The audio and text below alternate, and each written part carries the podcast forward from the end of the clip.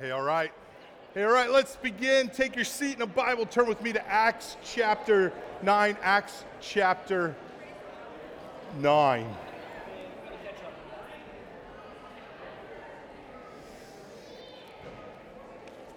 My. The book of Acts, chapter 9. Guess you don't need to be familiar with your Bible or a Bible. I'll be reading a rather, but I'll be reading a rather long passage, and you'll want to read along with me. Trust me, if you don't, if you didn't bring a Bible, just Google Acts 9 and the letters ESV, for I'll be reading from the English Standard Version. The book of Acts, chapter 9, beginning with verse 32, near the end, the translator heading reads, The healing of Aeneas. As you find your place, we continue our study of the early days of the church, the moments just after the resurrection and the ascension of Jesus Christ. Our author, Luke, the physician, as he wrote the book of Acts, he's capturing the details and stories of what occurred at the very start. These are eyewitnesses' accounts, these are official reports, these are some of the very very most important details surrounding the emergence of what has become 2,000 years later a global transcultural history shaping life transforming one person at a time in real space and time in history.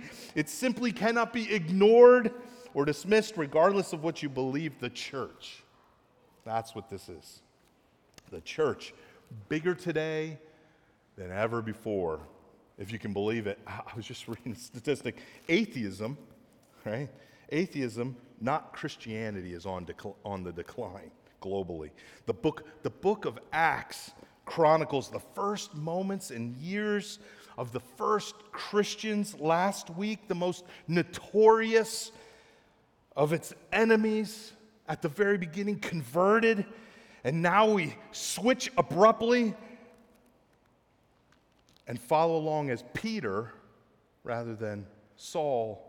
Peter the apostle, the most prominent church leader at the moment, ventures out and away from the safety of his home and people in Jerusalem and the Jews and finds the power of God at work in the most unlikely of places and people. Would you look with me? I'm going to read all the way to chap- into chapter 11, but we start in chapter 9, verse 32. What a privilege to read to you. Listen as I pray, read and then pray. Take this in verse 32.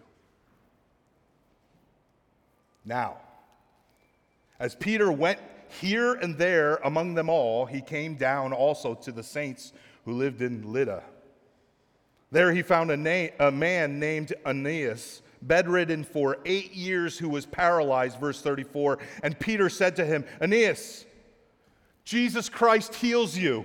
Rise and make your bed. And immediately he rose.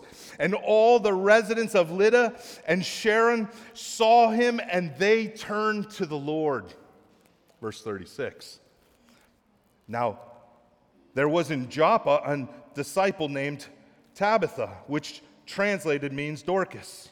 She was full of good works and acts of charity, verse 37. And in those days she became ill and died. And when they had washed her, they laid her in the upper room. Since Lydda was near Joppa, the disciples, hearing that Peter was there, sent two men to him, urging him, Please come to us without delay. So Peter rose and went with them. And when he arrived, they took him to the upper room.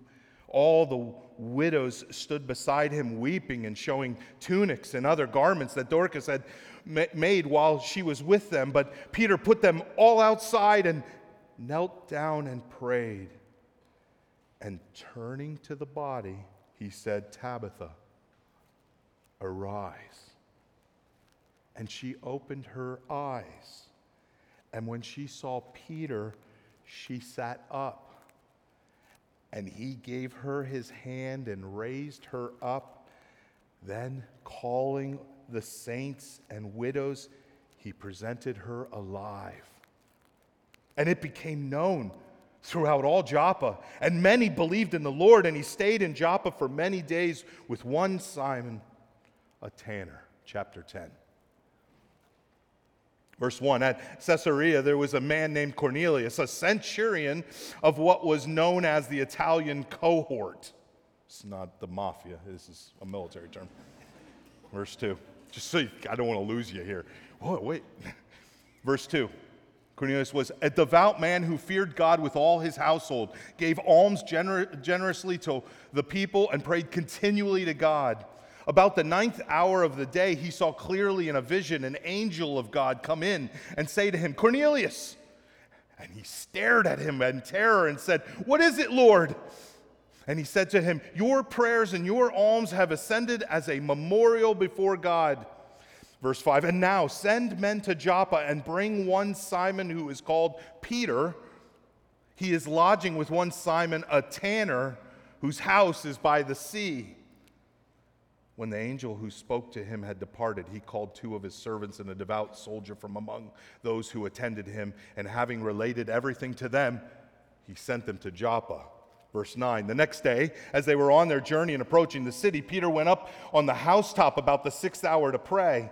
And he became hungry and wanting something to eat, but while they were preparing it, he fell into a trance and saw the heavens opened and something like a great sheet descending, being let down by its four corners upon the earth. In it were all kinds of animals and reptiles and birds of the air. And there came a voice to him Rise, Peter.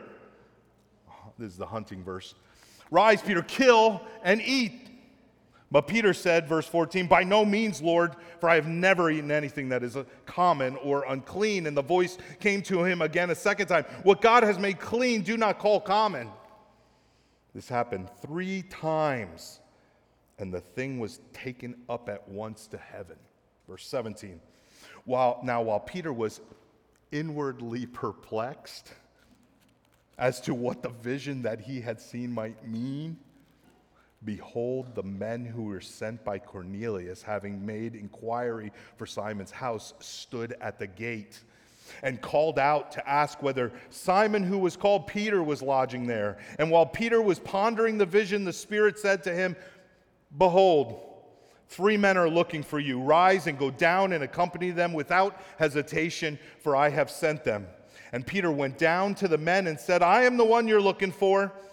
What is the reason for your coming? And they said, Cornelius, a centurion, an upright and God fearing man who is well spoken of by the whole Jewish nation, was directed by a holy angel to send for you to come to his house and hear what you have to say. so he invited them in to be his guests. And the next day he rose and went away with them, and some of the brothers from Joppa accompanied him. Verse 24 And on the following day they entered Caesarea. Cornelius was expecting them and had called together his relatives and close friends. When Peter entered, Cornelius met him and fell down at his feet and worshiped him. Verse 26 But Peter lifted him up, saying, Stand up, I too am a man. And as he talked to him, he went in and found many persons gathered. And he said to them, you yourselves know how unlawful it is for a Jew to associate, associate with or to visit anyone of another nation. But God has shown to me that I should not call any person common or unclean. So when I was sent for, I came without objection. I asked then why you sent for me. Verse 30.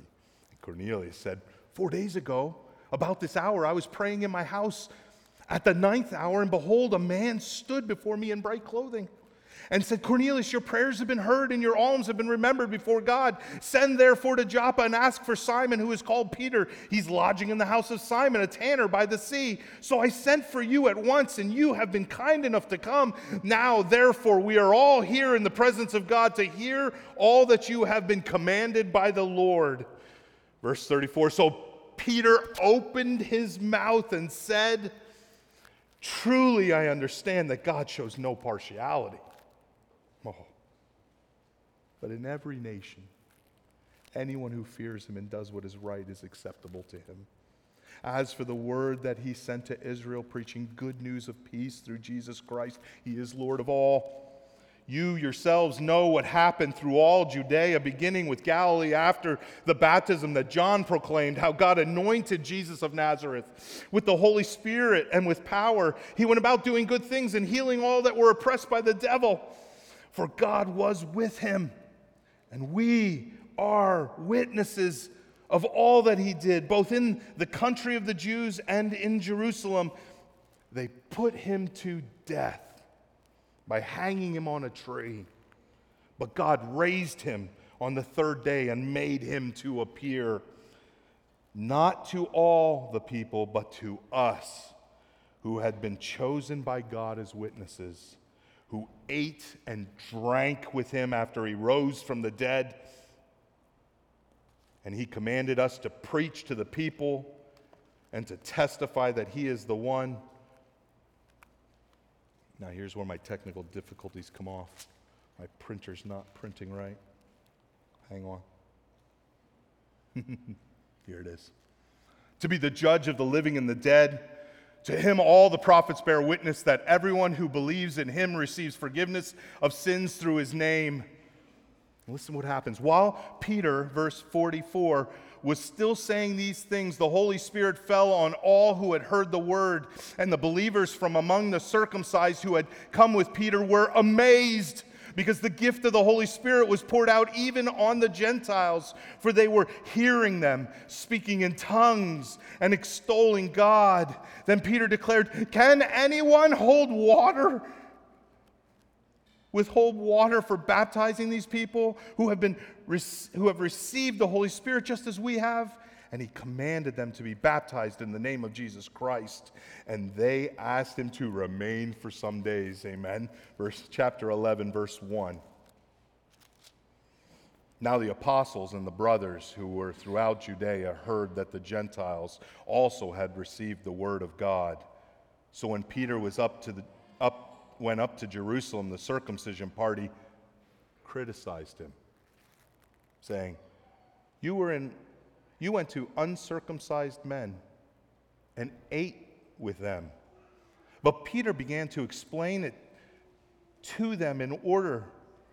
I was in the city of Joppa praying, and in a trance I saw a vision, something like a great sheet descending, being let down from heaven by its four corners, and it came down to me.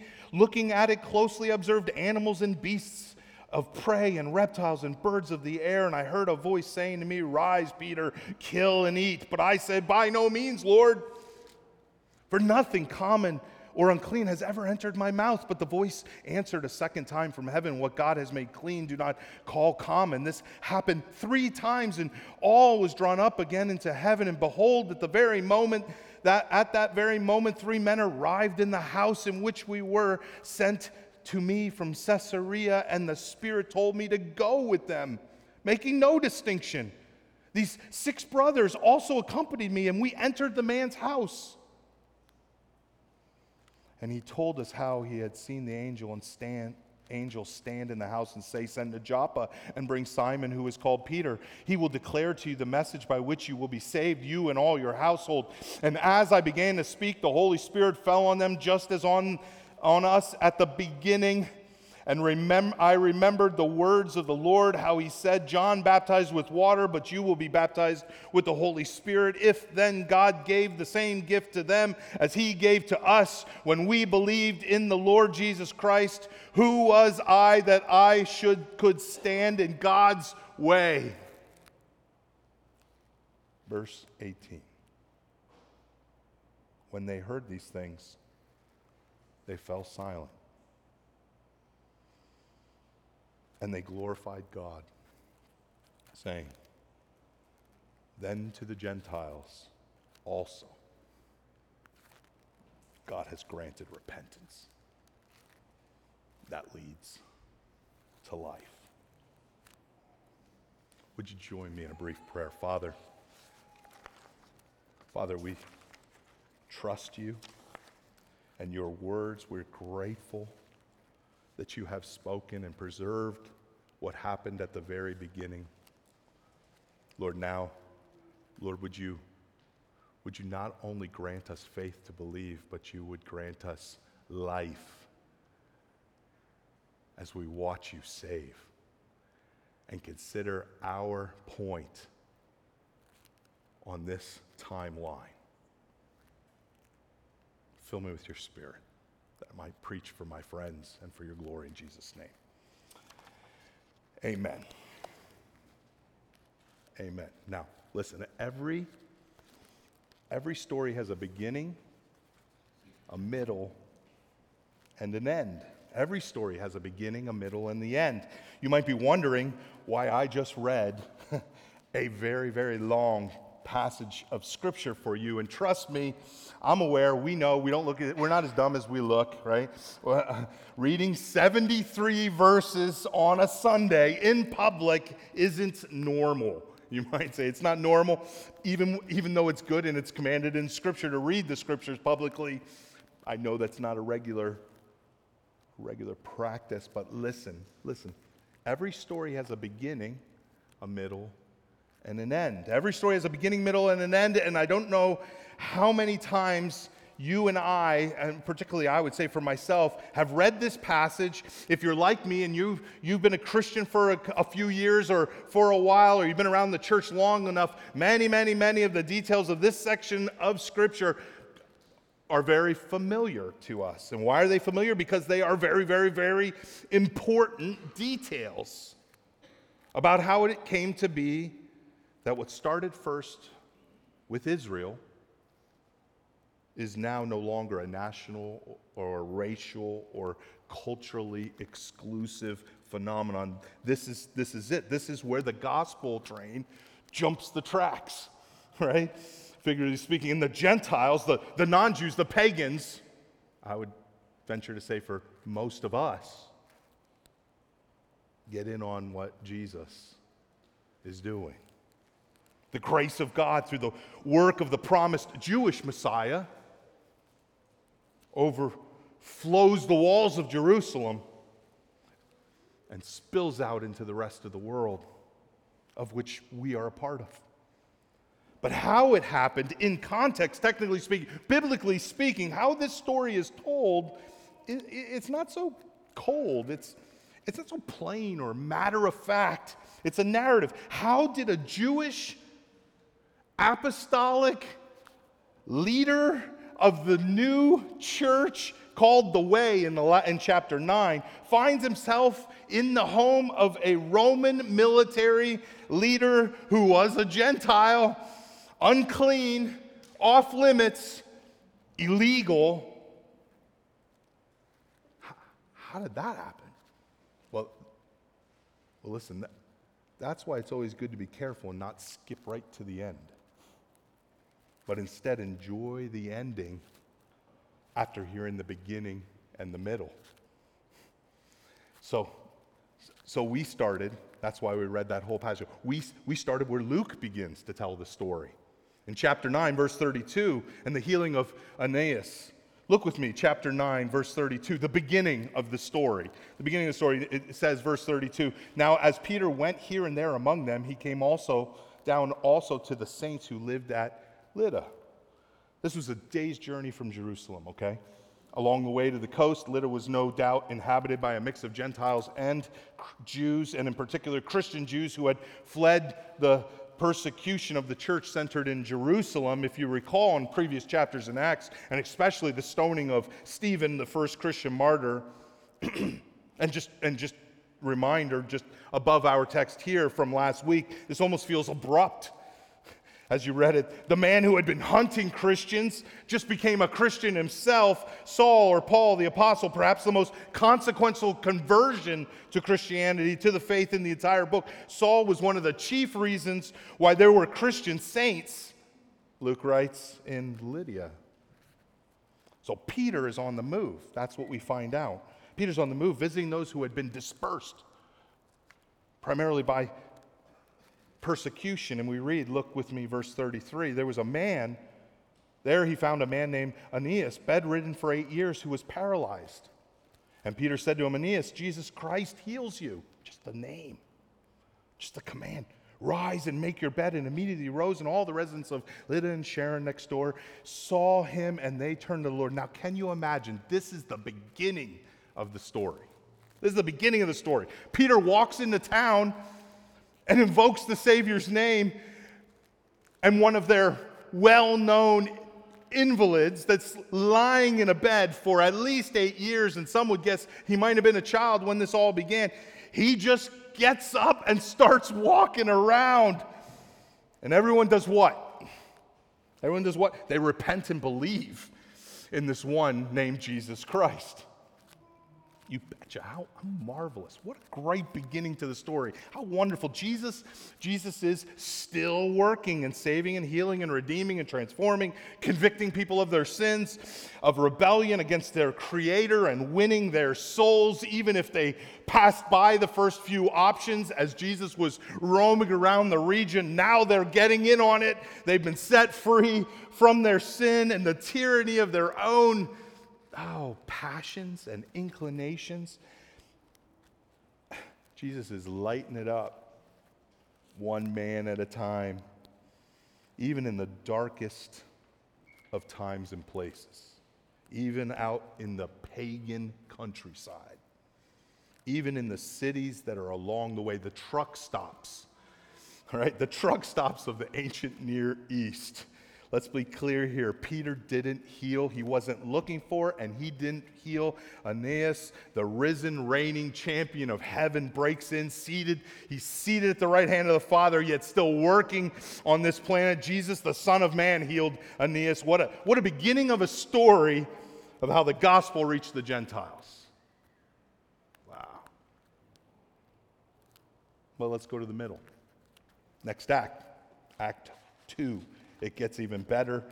And that's why there are more details about the story. Verse 36. Now there was in Joppa a disciple named Tabitha, which translated means Dorcas. She was full of good works and acts of charity. Just stop right there. Joppa, Joppa's now on the coast, right?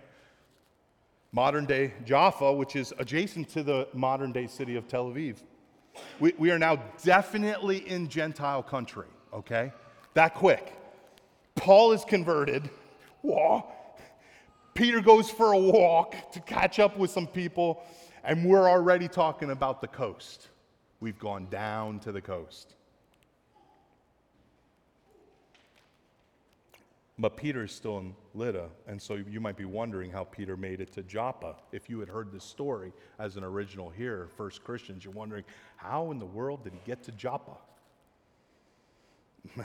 especially if you're Jewish, here it is. What in the world is Peter doing in Joppa? Nothing good is going to come of him being in Joppa. But we read Tabitha, also known by her Greek name. Look at all these people, all have two names, right? Greek name, Dorcas, had died. And the Christians in Joppa sent for Peter. Why? You think we, they're hoping. They're hoping. And, and Peter performs what can only be explained supernaturally. All the details, that's why all the details here lead to this to conclude. Dorca wasn't sleeping. Dorcas wasn't sleeping. She was dead. Dead as dead can be. And listen, let me tell you, stop and ask yourself who included the following details?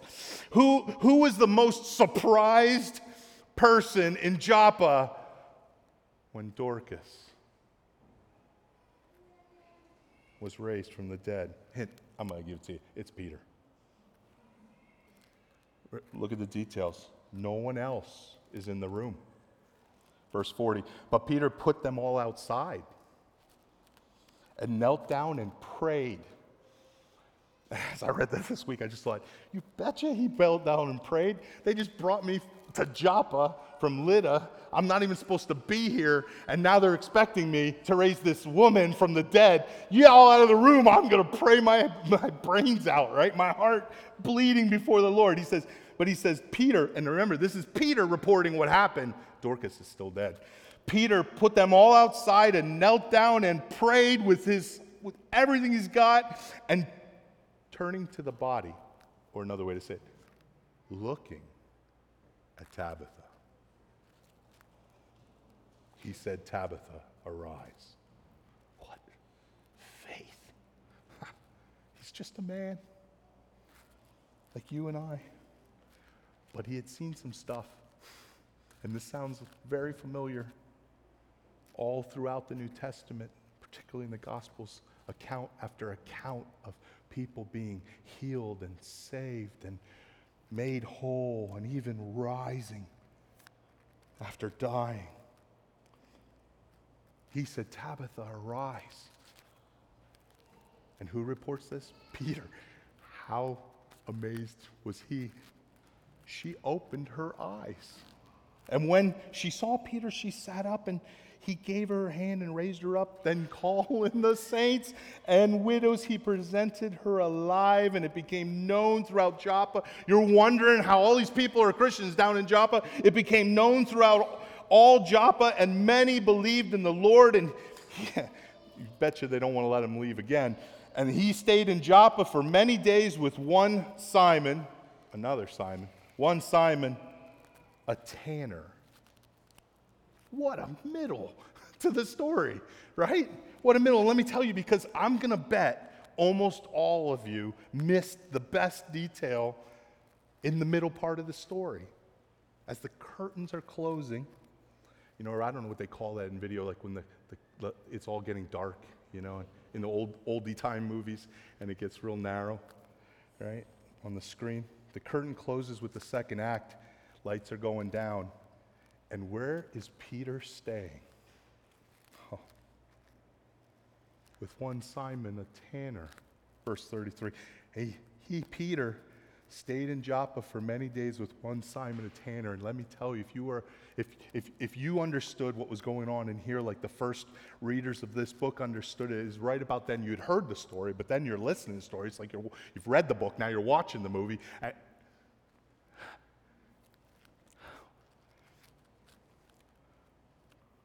something happened to Peter uh, on the way to in Joppa.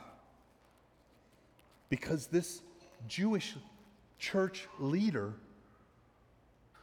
as the scene closes, is staying in the home of an unclean man who did unclean work that you could have smelled from Lydda stinky, dirty, unclean work. He was a tanner.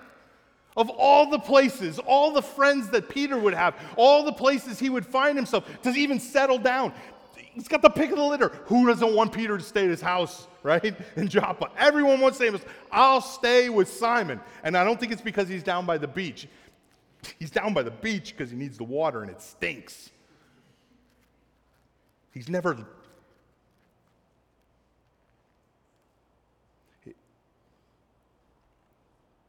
Peter's never stayed with a tanner. Peter doesn't know any tanners.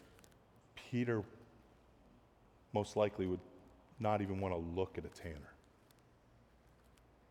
Something's happening in the middle of the story.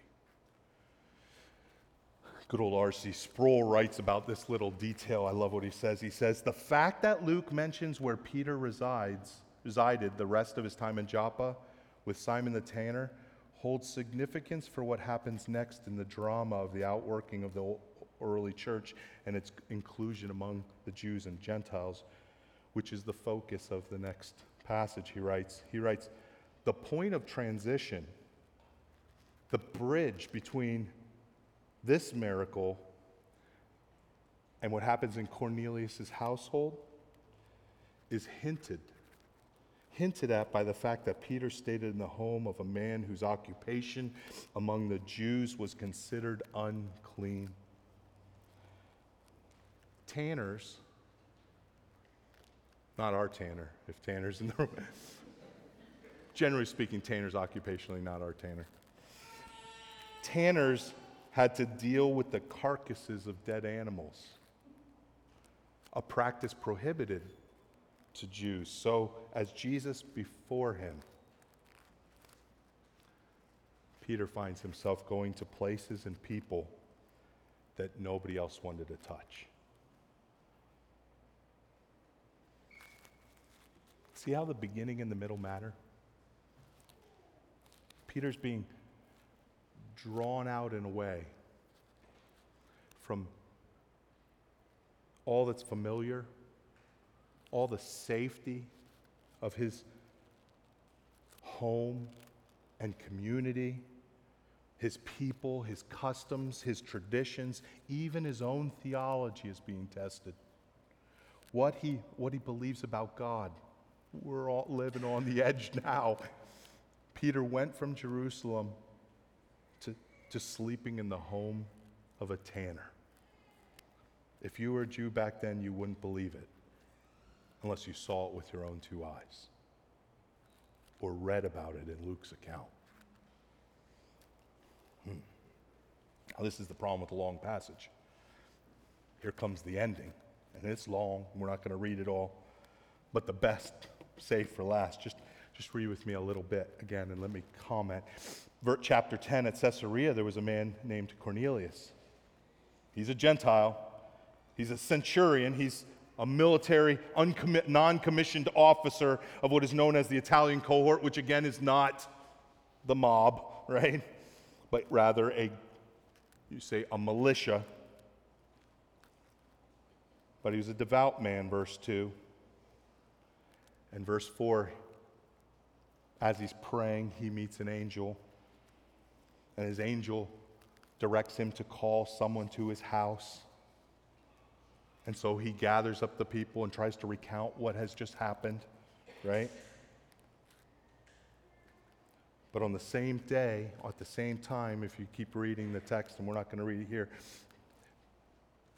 Peter, hungry, at the tanner's house, praying.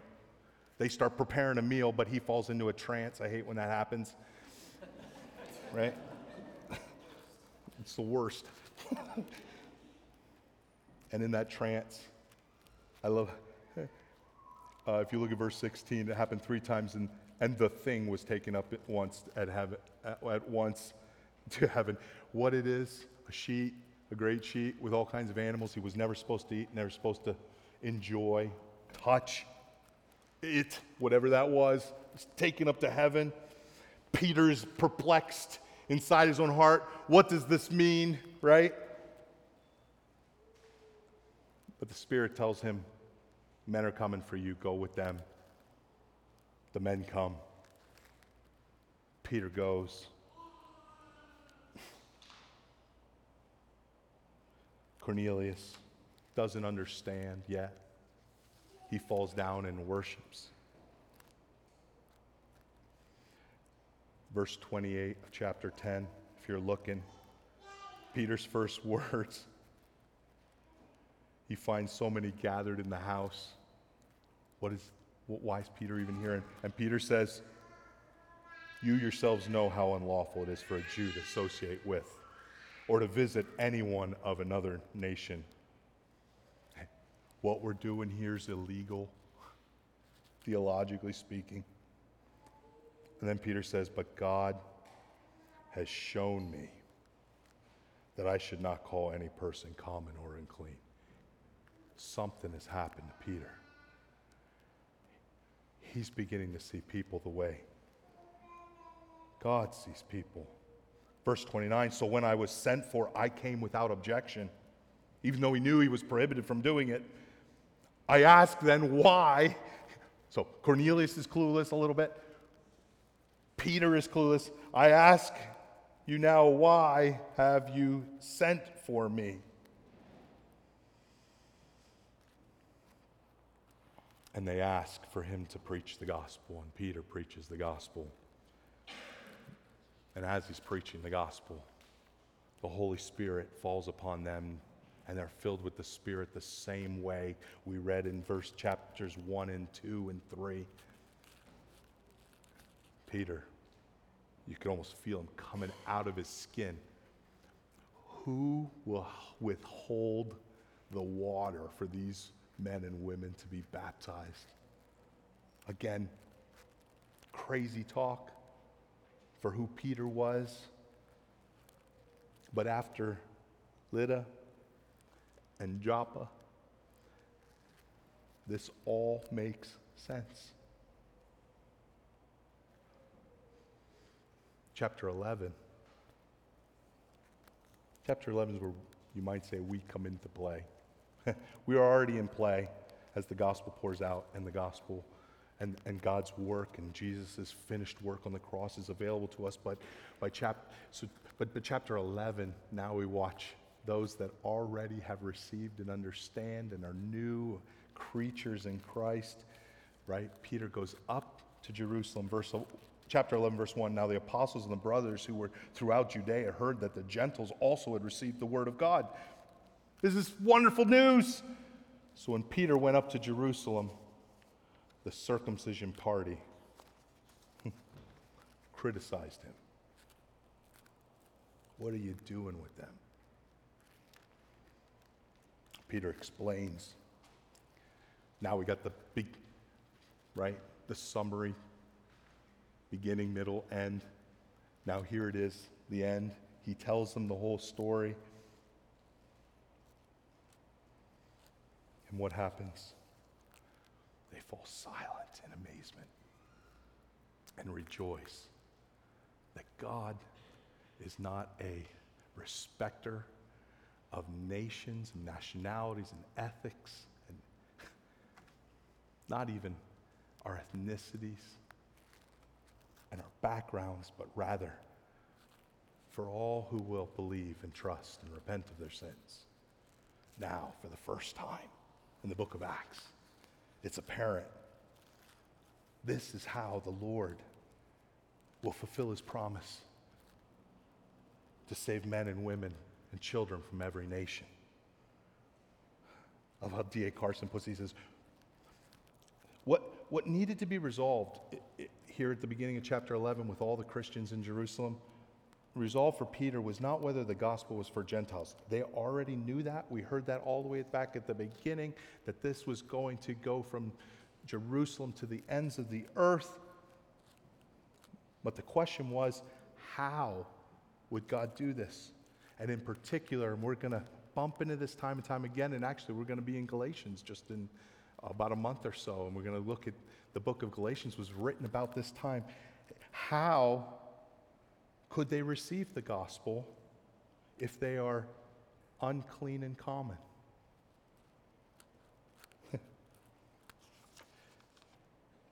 Peter took the gospel to Lydda and Joppa and Cornelius, but in a sense, as one author writes, but in a sense, Cornelius' response showed Peter the gospel was deeper, broader, and more powerful than he ever thought. And that's where we come into play. Similar many, similarly, many of us who brought the gospel, received the gospel, and then brought the gospel to our place in our city are being taught, like we saw with Paul, and now we see with the Gentiles.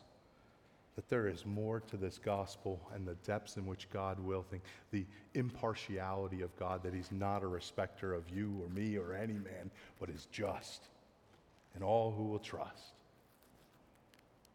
Hmm. no favoritism. All who would trust